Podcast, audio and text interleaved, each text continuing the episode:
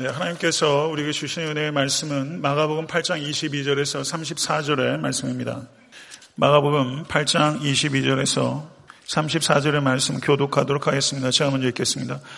베세다 이름에 사람들이 맹인한 사람을 데리고 예수께 나와 손대기를 구하거늘 예수께서 맹인의 손을 붙잡으시고 마을 밖으로 데리고 나가사 눈에 침을 뱉으시며 그에게 안수하시고 무엇이 보이느냐 물으시니 쳐다보며 이르되 사람들이 보이나이다. 나무 같은 것들이 걸어가는 것을 보나이다 하거늘 이에 그 눈에 다시 안수하심에 그가 주목하여 보더니 나와서 모든 것을 밝히 보는지라.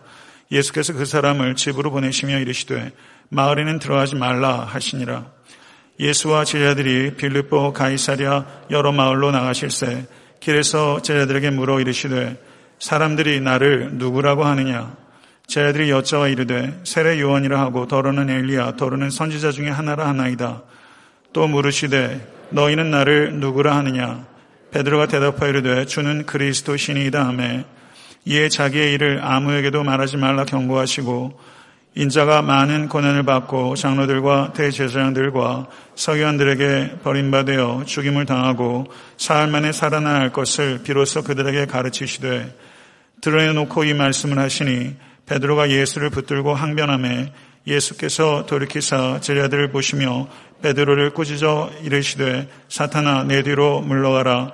내가 하나님의 일을 생각하지 아니하고 도리어 사람의 일을 생각하는도다 하시고 다 같이 무리와 제자들을 불러 이르시되 누구든지 나를 따라오려거든 자기를 부인하고 자기 십자가를 치고 나를 따를 것이니라. 아멘.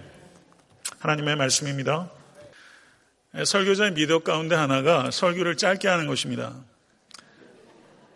아, 그러나 오늘 제게 그 미덕을 기대하시면 실망하실 것 같습니다. 제가 오늘 너무 크게 실망시켜드리진 않겠습니다.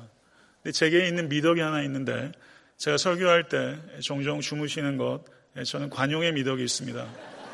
그러니까 하등에 부담 갖지 마시고 졸다 깨다 졸다 깨다 하시면 쉽게 끝나지 않을 테니까 은혜 받으시기 바랍니다. 예, 오늘 본 말씀은 매우 독특하고 중요한 말씀입니다. 예, 독특하다고 하는 이유는 예수님의 수많은 치유 기적들 가운데 유일하게 치유가 단 한 번에 이루어지지 않고 치유가 두 차례에 걸쳐서 이루어졌기 때문이고 중요하다고 하는 이유는 예수 그리스도의 제자도에 대한 가르침 중에서 가장 핵심적인 내용이 포함되어 있기 때문입니다. 예, 성도 여러분, 예수님의 치유가 왜 두 차례에 걸쳐서 이루어졌을까요? 그날은 좀 컨디션이 안 좋으셨나요?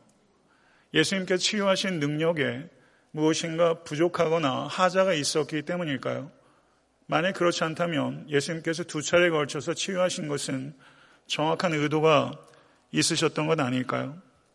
오늘 본문을 보게 되면 치유의 과정 자체가 예수님의 완벽한 통제 아래 있었다는 것을 우리가 알 수 있습니다.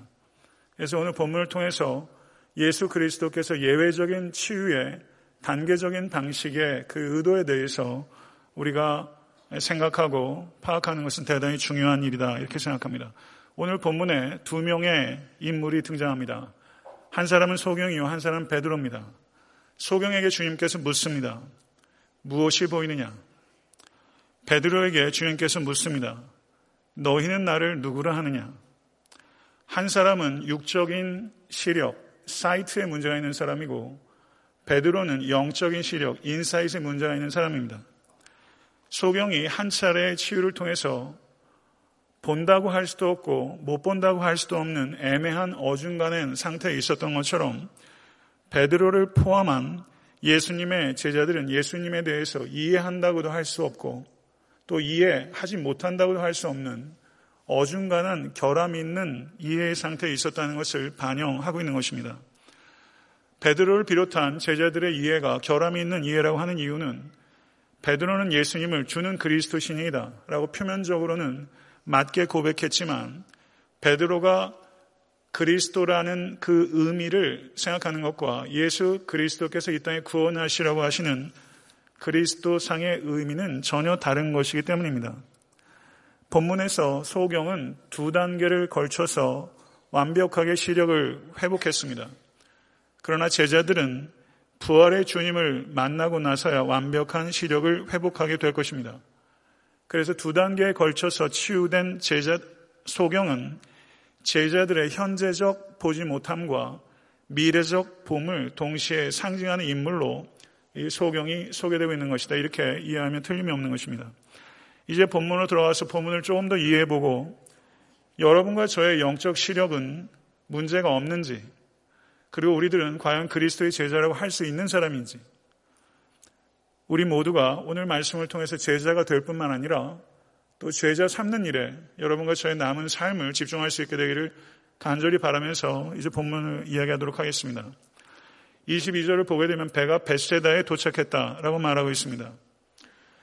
문맥을 주의 있게 살피게 되면 예수 그리스도께서 4장 35절에 처음 배를 타는 장면이 나옵니다. 그래서 거라사 지방으로 가십니다. 그리고 계속해서 배를 타시고 갈릴리 바다 이쪽 저쪽을 다니시면서 가르치시고 치유 사역을 하셨습니다. 그리고 오늘 본문 22절에 베세다에 배가 상륙한 이후로 복음서에 예수님께서 배를 타시고 움직이신 것은 기록되어 있지 않습니다. 예수님께서 예루살렘에 입성하실 때 나귀를 타신 경우를 제외하고는 예수 그리스도는 철저하게 도보로 움직이게 되실 것입니다. 도보 여행은 배로 여행하는 것보다 훨씬 힘겹고 더딘 여행입니다. 이와 같이 배를 타고 이동하셨다가 도보로 이동하는 이와 같은 이동수단의 변화는 예수 그리스도의 앞으로의 사역이 점점 어려워질 것이라고 하는 일종의 복선으로 작용하는 것이 틀림없습니다. 그리고 8장 22절 이후로는 정확하게 마가복음 16장의 센트럴 포인트라고 할 수 있는 오늘 본문 이후로 기적 사건이 현저하게 감소합니다. 마가복음에 18개의 기적이 기록되어 있습니다. 그런데 8장 22절 앞부분에 전반부에 무려 18개의 기적들이 집중되어 있습니다. 뒤에는 기적이 단 4차례밖에 없고 오늘 본문 8장 22절부터 10장 52절까지 앞에 8장 21절까지는 지저스인 갈릴리, 갈릴리의 예수 그리고 11장 1절부터 16장 20절까지는 지저스인 제루살렘, 예루살렘의 예수 그리고 8장 22절부터 10장 52절까지는 갈릴리에서 예루살렘으로 이동하시는 예수가 기록되어 있습니다. 이 예루살렘으로의 마지막 여정에 기적이 세 개가 기록되어 있는 것입니다. 그리고 기적의 숫자가 현저히 줄고 있는 이 여행길에 예수께서는 세 번의 순환 예고를 하고 계십니다. 그리고 명백하게 드러내놓고 이 말씀을 하셨습니다.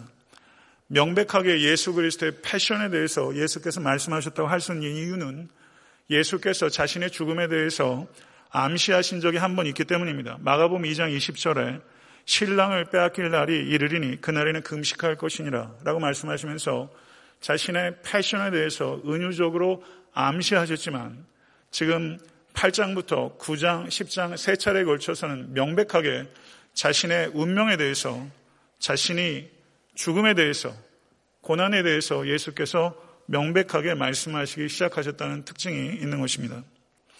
십자가를 지기 위해서 예루살렘으로 가시는 예수님의 이 마지막 여정, 이 여정을 한 신약학자는 왕의 여정이다 이렇게 표현했습니다. 지금은 캐나다 리젠트 칼리지에서 J.I. 패커가 있던 학교입니다. 조교수로 있는 리키 왓츠라는 소장학자가 있는데 이 사람이 캠브리지 대학에서 박사학위 논문으로 이사야서를라는 렌즈로 마가복음을 이해한 논문을 썼는데 상당히 주목할 만한 논문입니다. 거기에서 이 젊은 학자가 이렇게 말했습니다. 예수님께서는 자신을 추종하는 자들에게 그가 예루살렘에 올라가는 것은 전통적인 방식으로 적을 괴멸시키기 위해서가 아니라 오히려 적에게 죽임을 당하기 위함이라고 공언합니다. 거룩한 승리에 대한 소망을 부인하는 것이 아니라 오히려 거룩한 소망을 십자가를 중심으로 하여 급진적으로 개작하고 있는 것입니다. 종의 고난이 당신의 통치를 실현하기 위해 하나님께서 친히 선택한 수단이었다는 것을 예수께서는 명확하게 밝히셨습니다. 이렇게 이야기를 했습니다. 전통적인 왕의 여정은 그리고 수도에 들어가서 적들을 괴멸시키는 승리의 방식입니다. 그렇지만 예수라는 이 mysterious king, 이상한 왕의 방식은 들어가서 적에게 죽임을 당하는 방식으로 역석적 승리를 가져오는 왕이라는 것이죠. 그리고 이 죽음은 예고됨으로 인해서 선택한 죽음이라는 것을 명확하게 왕이신 예수께서 밝히신 것입니다. 예루살렘의 여정에서 중요하게 등장하는 모티브가 있습니다. 그것은 호도스, 길입니다. 저는 제가 특별히 좋아하는 단어들 중에 하나가 길이라는 것입니다. 길. 길, 길을 생각하면 우리의 영혼의 심상 가운데 여러 가지 이미지들이 떠오르면서 추억에 잠기게 합니다.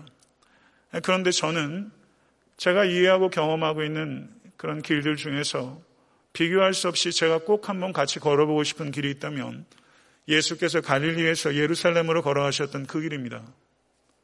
제자들이 같이 동행했던 그 길, 기적이 현저하게 줄어드는 길, 순환에 대해서 폭발적으로 얘기하기 시작하는 길, 그래서 무리들이 점점 이탈하는 길, 그 길을 주님과 같이 걸어보고 싶습니다.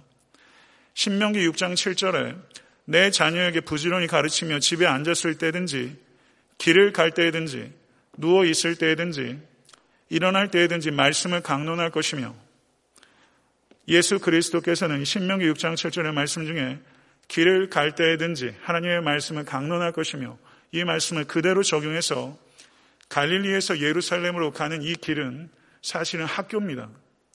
노상 학교입니다. 건물 안에 들어가서 있는 제도권의 학교가 아니라 노상에서 이루어지는 학교입니다. 우리가 믿는 종교는 말씀의 종교입니다. 말씀 중심의 신앙생활을 해야 합니다. 그렇지만 말씀 중심이라는 뜻은 설교 중심이라는 것보다 훨씬 큰 의미입니다. 설교에 대해서 저는 각별한 책임감을 가지고 연구하고 기도하고 뜨겁게 선포하는 것이 제 책임이지만 말씀 중심은 설교 중심보다 훨씬 큰 의미입니다. 성도 여러분, 제 개인의 경험만 봐도 제 인격의 형성과 제자로서의 결단과 헌신은 설교나 아니면 특정한 형식적인 방법을 통한 메시지로 영향받은 것도 크지만 어떤 의미에서는 비형식적이고 일상적인 대화 속에서 하나님의 말씀이 나누어질 때 가령 제 오랜 벗이나 선배나 혹은 목회자와 한가롭게 오솔길을 걸으며 길을 통해서 서로 일상 속에서 나누어진 하나님의 말씀이 제 인격과 또한 신앙 성장에 결정적인 영향을 끼쳤다고 저는 생각합니다. 하나님의 말씀은 지식이 아니라 진리인 줄로 믿습니다. 그리고 이 진리는 친밀한 관계를 통해서 전달될 때 가장 강력합니다. 저는 에타한테 섬기는 교회가 길을 가며 진리를 이야기하는 공동체가 되기를 간절히 바랍니다. 예수님께서 이 길 위에서 이 호도스 위에서 예수님의 제자가 된다는 것이 무엇인지에 대해서 집중적으로 가르치셨습니다. 이 길은 예수님의 제자 훈련학교 인텐시브 코스입니다. 이 길에서 예수께서는 십자가의 죽음에 대해서 명백하게 말씀하실 것이고 이 길의 끝은 십자가입니다. 예수님의 제자가 된다는 것은 다름 아닌 십자가의 길을 걷는 것입니다. 이 길 호도스, 이 길 영광스러운 이 십자가의 길에 대한 최초의 언급은 마가복음 1장 2절입니다. 선지자 이사의 글에 보라 내가 내 사자를 내 앞에 보내노니 그가 내 길을 준비하리라. 말씀하셨습니다. 예수 그리스도는 길을 걷는 사람입니다. 그리스도인들은 예수 그리스도께서 앞서가신 길을 따라가는 사람입니다. 예루살렘으로 가는 길에 대한 언급이 8장 22절부터 10장 52절까지 일곱 번 호도스가 나옵니다. 그 중에 제일 마지막 언급이 마가본 10장 52절입니다. 바디메오에게 하신 말씀입니다. 가라. 내 믿음이 너를 구원하였느니라 하시니 그가 곧 보게 되어 예수를 길에서 따르니라. 예수께서 바디메오에게 가라고 했습니다. 그런데 가지 않았습니다. 예수를 따랐습니다. 거기서 가라는 뜻은 떠나라는 뜻이 아닙니다.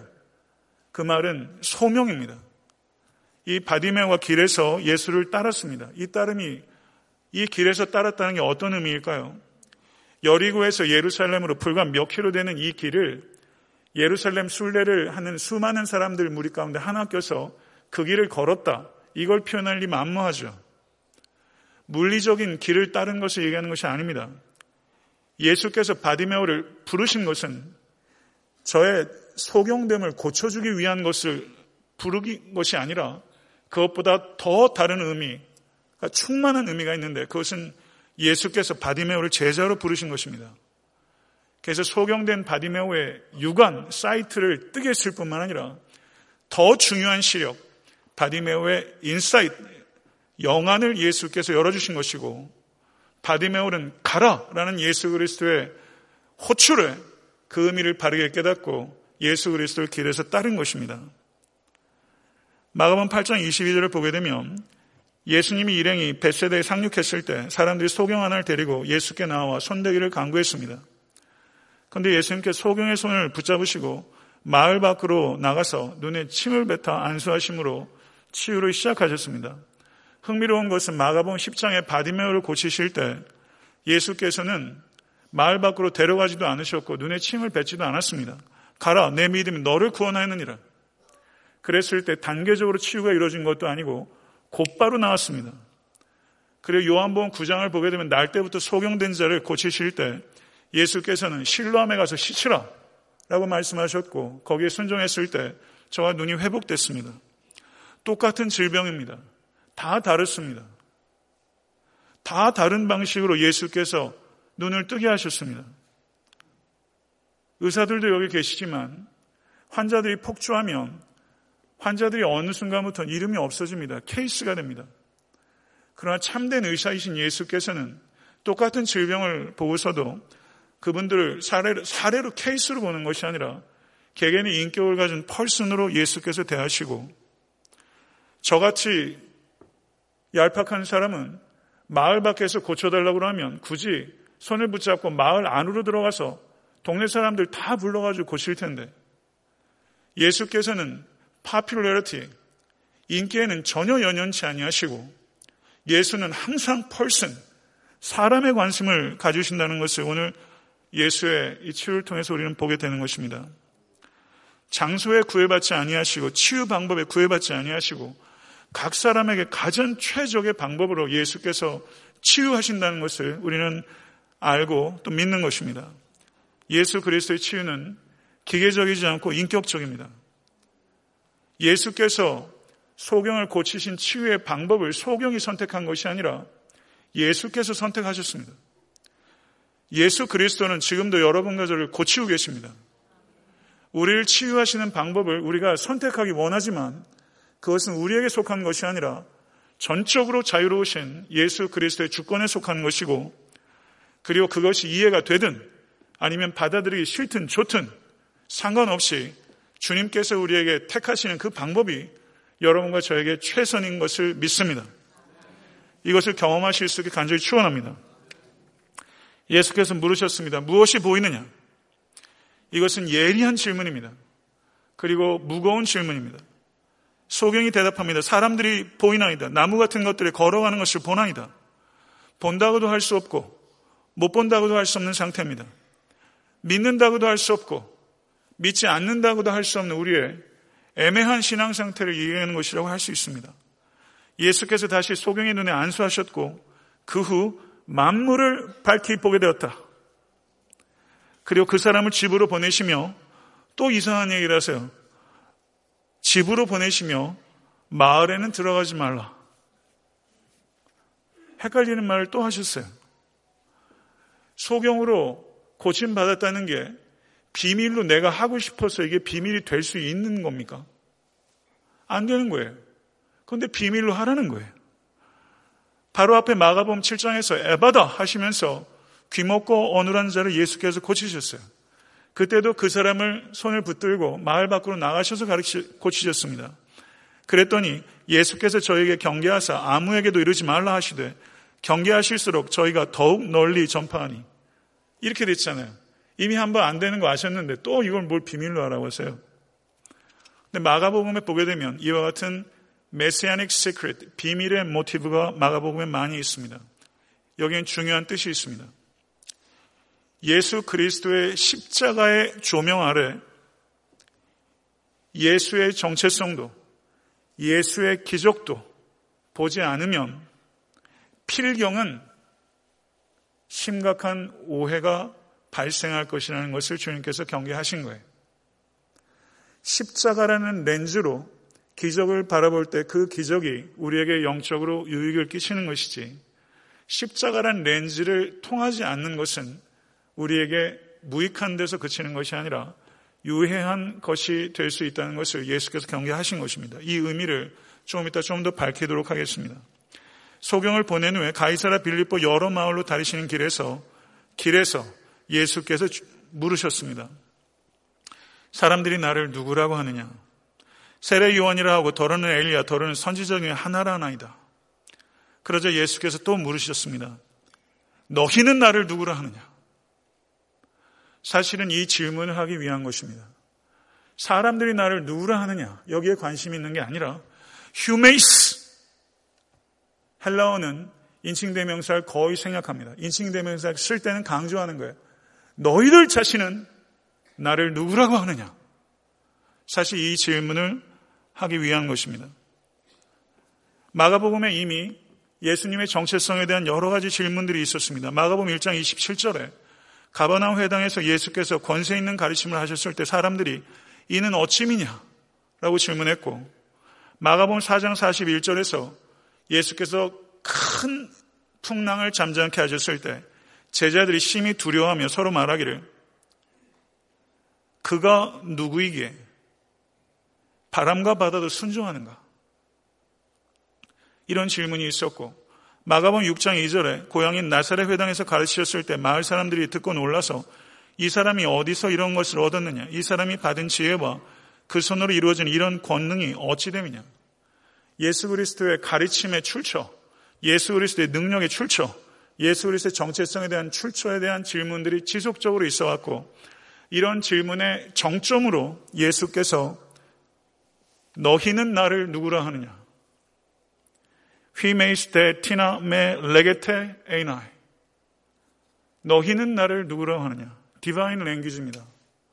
이렇게 물으셨어요. 이 질문은 베드로와 제자들을 향한 질문이고 또한 마가복음 공동체를 향한 질문이고 지금 이 자리에 있는 여러분과 저를 향해서 주님께서 묻는 예리하고 무거운 질문입니다. 너희는 나를 누구라 하느냐? 그러자 제자들의 대변인격인 베드로가 나서서 주는 그리스도신이다. 그리스도란 말이 히브리어로 메시아입니다. 기름 부은 왕이란 뜻이에요. 예수님이 그리스도 맞습니까? 틀립니까? 맞습니까? 그러니까 베드로 대답 맞는 거네요. 근데 8장 30절을 보세요. 베드로야, 잘 파악했다. 나가서 마음껏 전파하거라. 이렇게 나와야 될 텐데 8장 30절에 자기 일을 하지 말, 말하지 말라고 경계하셨다. 이렇게 말하고 있어요. 경계하셨다. 여기서 경계하셨다고 번역되고 있는 헬라어가 에피티마우라는 단어인데요. 이 에피티마우라는 단어는 리뷰크했다는 뜻입니다. 꾸짖으신 거예요. 베드로를 꾸짖으셨어요. 얼마만큼 세게 꾸짖으셨는지 아십니까? 예수님께서 회당에서 귀신을 쫓을 때 에피티마우 하셨어요. 강력한 폭풍, 폭풍에는 악한 영이 있다고 생각했습니다. 폭풍을 꾸짖을 때 예수께서 에피티마우 하셨어요. 주는 그리스도 신이다 라고 고백한 베드로를 예수께서 단호하게 꾸짖으셨어요. 바른 신앙 고백을 했는데 예수께서 마치 귀신을 꾸짖듯이 베드로를 꾸짖으셨어요. 아무에게도 말하지 말라. 여러분 이상하지 않습니까? 베드로가 주는 그리스도 신이다라는 고백 자체는 맞는 말이지만 베드로가 생각하고 기대하는 그리스도는 예수께서 걸어가시려는 그리스도 됨과는 전혀 다른 것입니다. 베드로는 예수께서 메시아라는 것을 깨달았지만 어떤 메시아인지에 대해서는 깨닫지 못한 것입니다. 이 당시에 유대인들에게는요, Messianic expectation, 메시아 대망 사상이 있었습니다. 계속해서 외세의 침략을 받고 어려움을 겪는 가운데 베드로는 코흘리개 때부터 귀에 딱정이가 내려올 만큼 들은 얘기가 있어요. 우리에게는 메시아 대망 사상이 있다. 메시아가 다시 오면 정치적으로, 경제적으로, 군사적으로 우리는 로마와 헤롯을 잔당들을 다 물리치고 옛 다윗 왕조의 그 영화가 현세적으로 돌아올 것이다. 아들아, 이것이 메시아 대망 사상이다. 이것을 귀에 딱지가 들도록 들은 거예요. 그렇기 때문에 베드로가 한 고백은 문자적으로는 맞지만 베드로가 기대한 메시아상은 예수의 메시아상과는 전혀 다른 것입니다. 그렇기 때문에 예수께서는 곧바로 이것에 대해서 수정하시고 31절을 보십시오. 인자가 많은 고난을 받고 장로들과 대제사장들과 서기관들에게 버림받아 죽임을 당하고 사흘 만에 살아나야 할 것을 비로소 저에게 가르치시다. 이 말은 한마디로 요약하면 베드로야 나는 내가 생각하는 왕이 아니다. 이렇게 얘기한 것입니다. 이사에서 53장은 고난받는 종에 대한 예언입니다. 그러나 어떤 유대인도 이사에서 53장에 고난받는 종이 메시아라고 생각하지 않았습니다. 이런 관념은 유대인들에게 없습니다. 그 당시 유대 문헌에 son of David이라는 표현, 다윗의 후손이라는 표현이 여덟 번 등장하는데 한 번도 고난받는 종으로 묘사되지 않습니다. 이런 관념이 유대인들에게 없습니다. 베드로는 이런 관념 없습니다. 고난을 받다가 죽는 자가 어떻게 다윗의 영광을 재현합니까? 영광을 되찾기 위해서 싸우다가 죽으면 모를까? 싸우기는 커녕 죽기 위해 왔다는 노릇이니 이것을 베드로는 납득할 수도 없고 납득하고도 쉽지도 않은 궤변에 불과한 것입니다. 예수의 순한 예고. 그 말은 우연하고 수동적으로 정치적으로 종교적으로 희생될 것이다라는 것을 얘기하는 것이 아니라 예수께서 그 길을 선택했다는 데 초점이 있는 것입니다. 반드시 그렇게 돼야 할 것이다. 이것을 성경 언어 데이라고 조동사를 통해서 표현하고 있는데 이것은 must라는 뜻이 있는 것입니다. 예수 그리스도의 순한 예고에는 네 가지 초점이 있습니다. I must suffer. 나는 고난 받아야 한다. I must be rejected. 나는 버림받아야 한다. I must be killed. 나는 반드시 죽임을 당해야 한다. 그리고 제일 마지막 I must rise from the dead. 나는 반드시 죽음 가운데서 일어날 것이다. 아멘. 근데 베드로가 이 네 가지 중에서 못 들은 게 있어요. 앞에 세 가지만 들었어요. 예수께서 죽음 가운데서 일어나신다는 것이 들리지 않았어요. 순환당하는 suffering 메사야, 고난당하는 그리스도에 대한 예고에 대해서 베드로의 반응은 즉각적이었습니다. 32절 보십시오. 드러내놓고 이 말씀을 하시니 베드로가 예수를 붙들고 항변함에 라고 말하고 있는데 항변함에라고 번역하고 있는 이 성경 언어 개혁 한글에서는 가나메라고 번역했어요. 여기는 항변함에. 그런데 실제의 의미는요. 베드로에게 에피티마오 경고하시고 8장 30절에 그 단어와 똑같은 단어입니다. 그리고 33절을 보게 되면 꾸짖어라는 단어가 있죠. 이 세 개의 단어가 똑같아요. 30절과 32절과 33절에 불과 4절 사이에 에피티마우라는 단어가 세 번 등장하는데 하나는 경고하시고 하나는 항변함에 하나는 꾸짖, 꾸짖음에 번역을 다 달리했어요. 저는 좀 아쉬워요. 인접한 문맥도 아니고 같은 내용 안에 동일한 단어를 다르게 쓰면서 읽는 사람이 이 뉘앙스를 캐치할 수가 없어요. 꾸짖은 겁니다. 예수께서 베드로를 꾸짖고 베드로가 예수를 꾸짖고 예수가 다시 재차 베드로를 꾸짖고 여긴 격렬한 싸움이 여기 있는 거예요.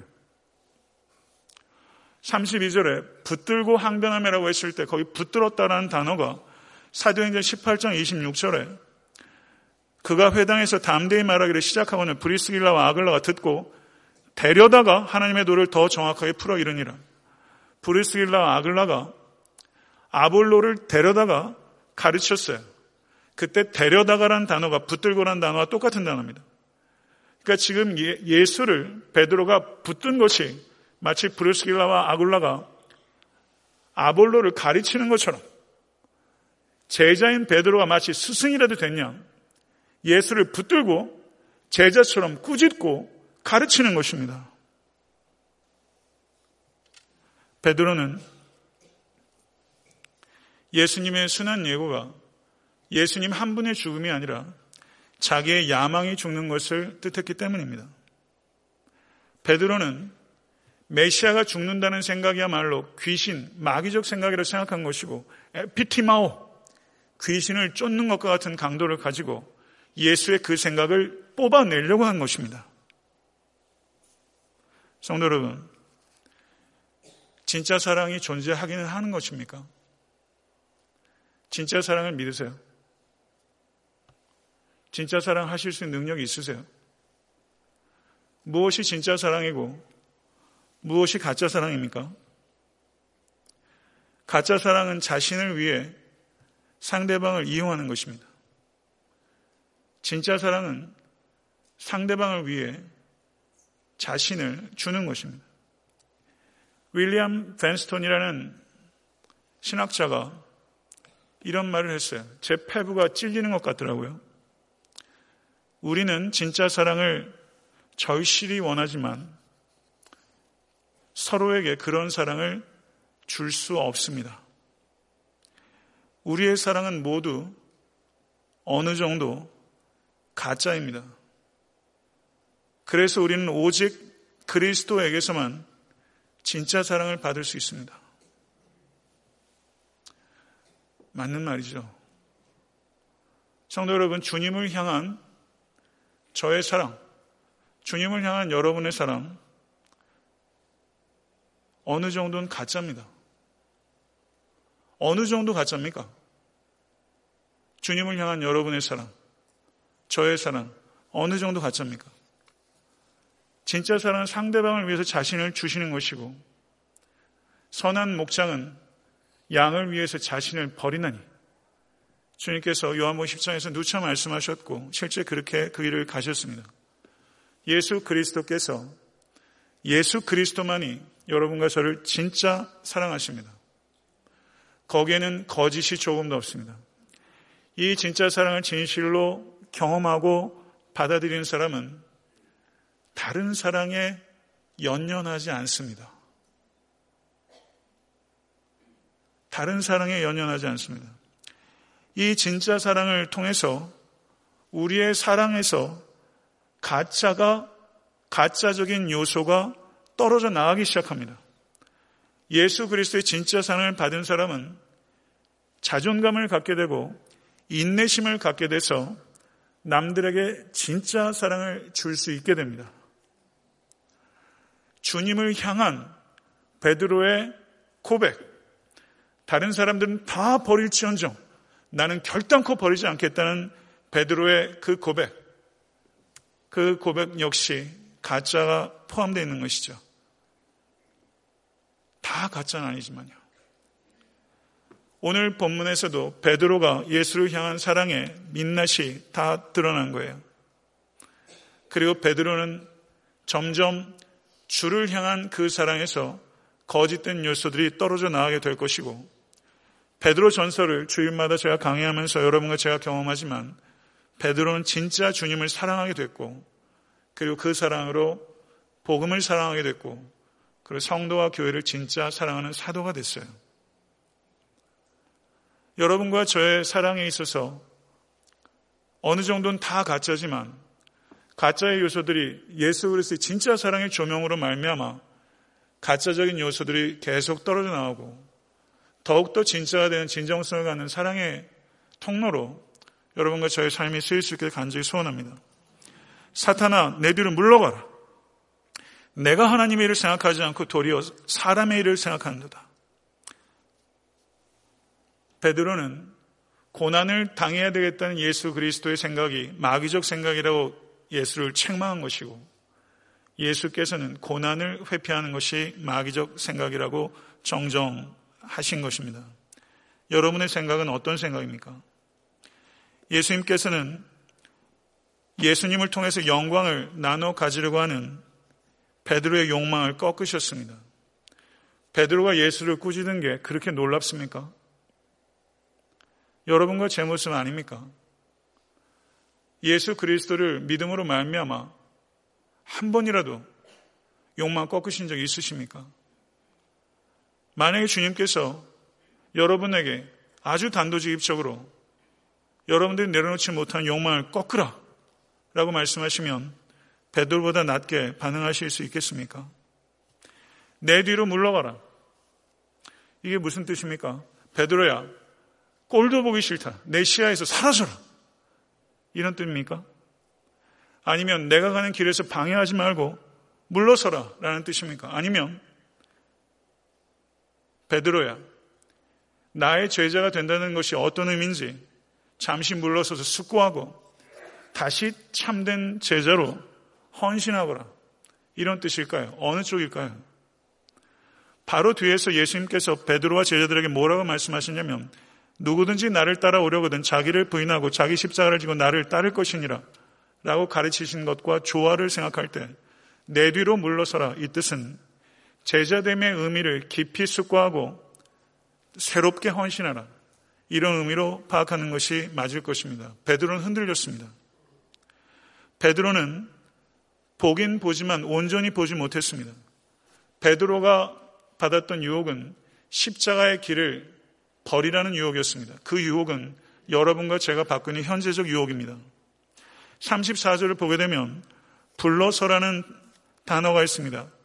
이 불러서란 단어는 군대를 소집할 때 병사를 소집하는 뉘앙스를 가지고 있는 것입니다. 지금 예수는 왕으로서 왕의 여정으로 지금 예루살렘으로 가고 있고 지금 제자들을 부르는 것은 왕의 휘하에 군병들을 모으는 전투적인 분위기가 거기에 있는 것입니다.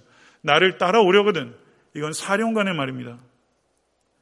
누구든지 자기를 부인하고 자기 십자가를 지고 나를 따르라. 누구든지 라는 말은 영적 엘리트들만 자기를 부인하고 자기 십자가를 지는 것이 아니라 모든 그리스도인이 모두 제자라는 뜻입니다. 받아들이시겠습니까? 그리스도인이란 말과 그리스도의 제자란 말은 분리되는 말이 아닙니다. 이건 같은 말이었습니다. 근데 이 말이 분리되면서 성도와 교회가 약화된 것입니다. 그리스도인은 곧 그리스도의 제자입니다. 자기를 부인하고 자기 십자가를 지는 사람이 그리스도인이요. 그리스도의 제자입니다. 여기서 부인하다라고 번역되고 있는 성경 원어는 베드로가 예수님을 세 번 부인할 때 그 단어와 똑같은 아프에르 아르네오마이라는 단어입니다. 마치 전혀 모르는 사람처럼 자기를 취급하라. 자기 결정권과 자기 중심성을 부인하라는 뜻입니다. 이것은 이 자리에 계신 성도님들 한 분한 한 분의 개성을 무시하라는 뜻이 아닙니다. 세상적인 것에서 정체성을 찾지 말라는 뜻입니다. 여러분과 저는 항상 둘 중에 하나를 선택합니다. 자기를 부인할 것인가, 예수를 부인할 것인가. 이것이 우리의 모든 선택의 두 가지 선택지입니다. 자기 부인을 어디까지 요구하시는가? 십자가를 지기까지 요구하십니다. 십자가의 세로목은 땅에 박혀 있고 십자가의 가로목을 제수들이 지는데 그 십자가의 가로목을 라틴어로 파티 블룸이라고 합니다. 이 가로목을 죄수가 지우고 갑니다. 자기의 사형 집행을 스스로 돕게 하고 그리고 골고다까지 가는 길 중에서 로마 군병들은 가장 우회하는 길로 걷게 합니다. 숄커스로 걷게 하지 않습니다. 그래서 군중들로부터 가장 지독한 모멸을 가장 길게 받도록 하는 것이 이 십자가형입니다.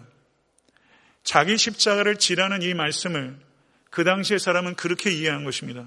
십자가의 가로목을 치고 처형되는 장소까지 걸어가는 사형수라는 의식을 가지고 진지하고 신실하게 살아내라. 이것을 이야기한 거예요.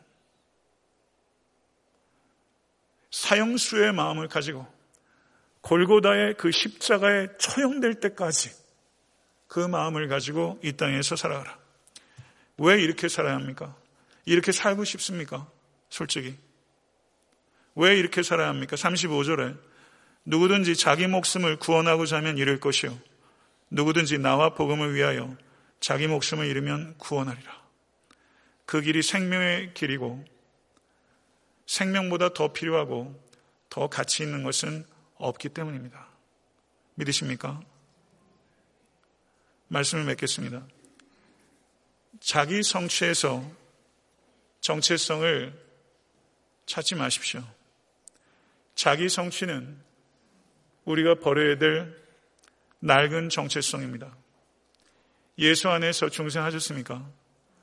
그렇다면 중생한 그리스도인의 진정한 정체성은 자기 부인에서 찾을 수 있는 것입니다. C.S. 루이스가 순전한 기독교에서 이 자기 부인의 의미를 정확하게 표현했습니다. 자기를 비우고 그리스도를 채울수록 더욱 진정한 자신이 되어 갑니다. 진정한 자기가 그분 안에서 우리를 내내 기다리고 있습니다. 그분을 거부하고 자기 마음대로 살려고 하면 할수록 자신의 전통과 태생과 환경과 육체적인 욕망의 지배를 받습니다. 나의 욕망이라고 부르는 것은 내 육체적 기관들이 일으키거나 남들의 생각을 통해 주입된 욕망에 불과합니다. 그리스도께 나아가 자기 자신을 내려놓을 때 비로소 진정한 자신을 얻게 됩니다. 이렇게 말했습니다. 성도 여러분, 하나님의 나라는 자기 부인에서 시작합니다. 자기 부인은 약한 것 같습니다. 그러나 약하게 시작된 하나님의 나라는 절대 약하게 끝나지 않습니다. 여러분이 부인하지 않는 것은 여러분의 것이 아닙니다. 물질을 부인하지 않으면 그 물질은 여러분의 것이 아닙니다. 부인하는 것만 여러분의 것입니다. 그리스도만을 추구하십시오. 그러면 모든 것을 덤으로 더해 주시는 하나님의 풍성함을 경험하게 될 것입니다. 십자가의 길을 걷는 제자가 되십시오. 자기를 찾게 될 것입니다. 그리고 모든 것을 주님께서 부어 주시게 될 것입니다. 이와 같은 삶의 경험들이 우리 사랑하는 모든 권속들의 삶과 애타한테 섬기는 교회 가운데 풍성하게 간증으로 나눠질 수 있게 되기를 간절히 소망합니다. 기도하겠습니다.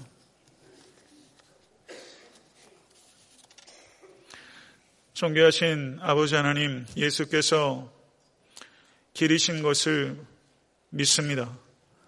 길이신 예수께서 길을 걸어가시면서 제자들에게 순환에 대해서 얘기하시고 자기를 부인하고 자기 십자가를 지고 따르라고 제자들을 초청하셨습니다. 그 초청으로 저희들을 불러주셨습니다. 너희는 나를 누구라 하느냐? 주님께서 물으신 그 질문 앞에 지금 이 자리에 있는 우리 한 사람 한 사람이 겸손하게 대답하게 하시고 주는 그리스도 신이다. 입술의 고백만이 아니라 주님께서 걸어가신 길을 사랑하고 십자가의 길을 걸어가는 결단과 실천이 이 자리에 있는 모든 권속들의 삶 가운데 경험될 수 있도록 인도하여 주시옵소서. 자기를 부인하면 자기를 찾고 주를 위하여 고난을 경험하면 주께로부터 영광을 받게 될 것입니다. 존귀하신 주님, 이 믿음을 따라 이 땅 살면서 십자가의 길을 끝까지 걸어가는 믿음의 동행자들이 될 수 있도록 사랑하는 모든 권속들에게 하나님의 말씀과 성령의 빛을 조명하여 주시옵소서. 예수 그리스도 이름을 간절히 기도드렸사옵나이다. 아멘.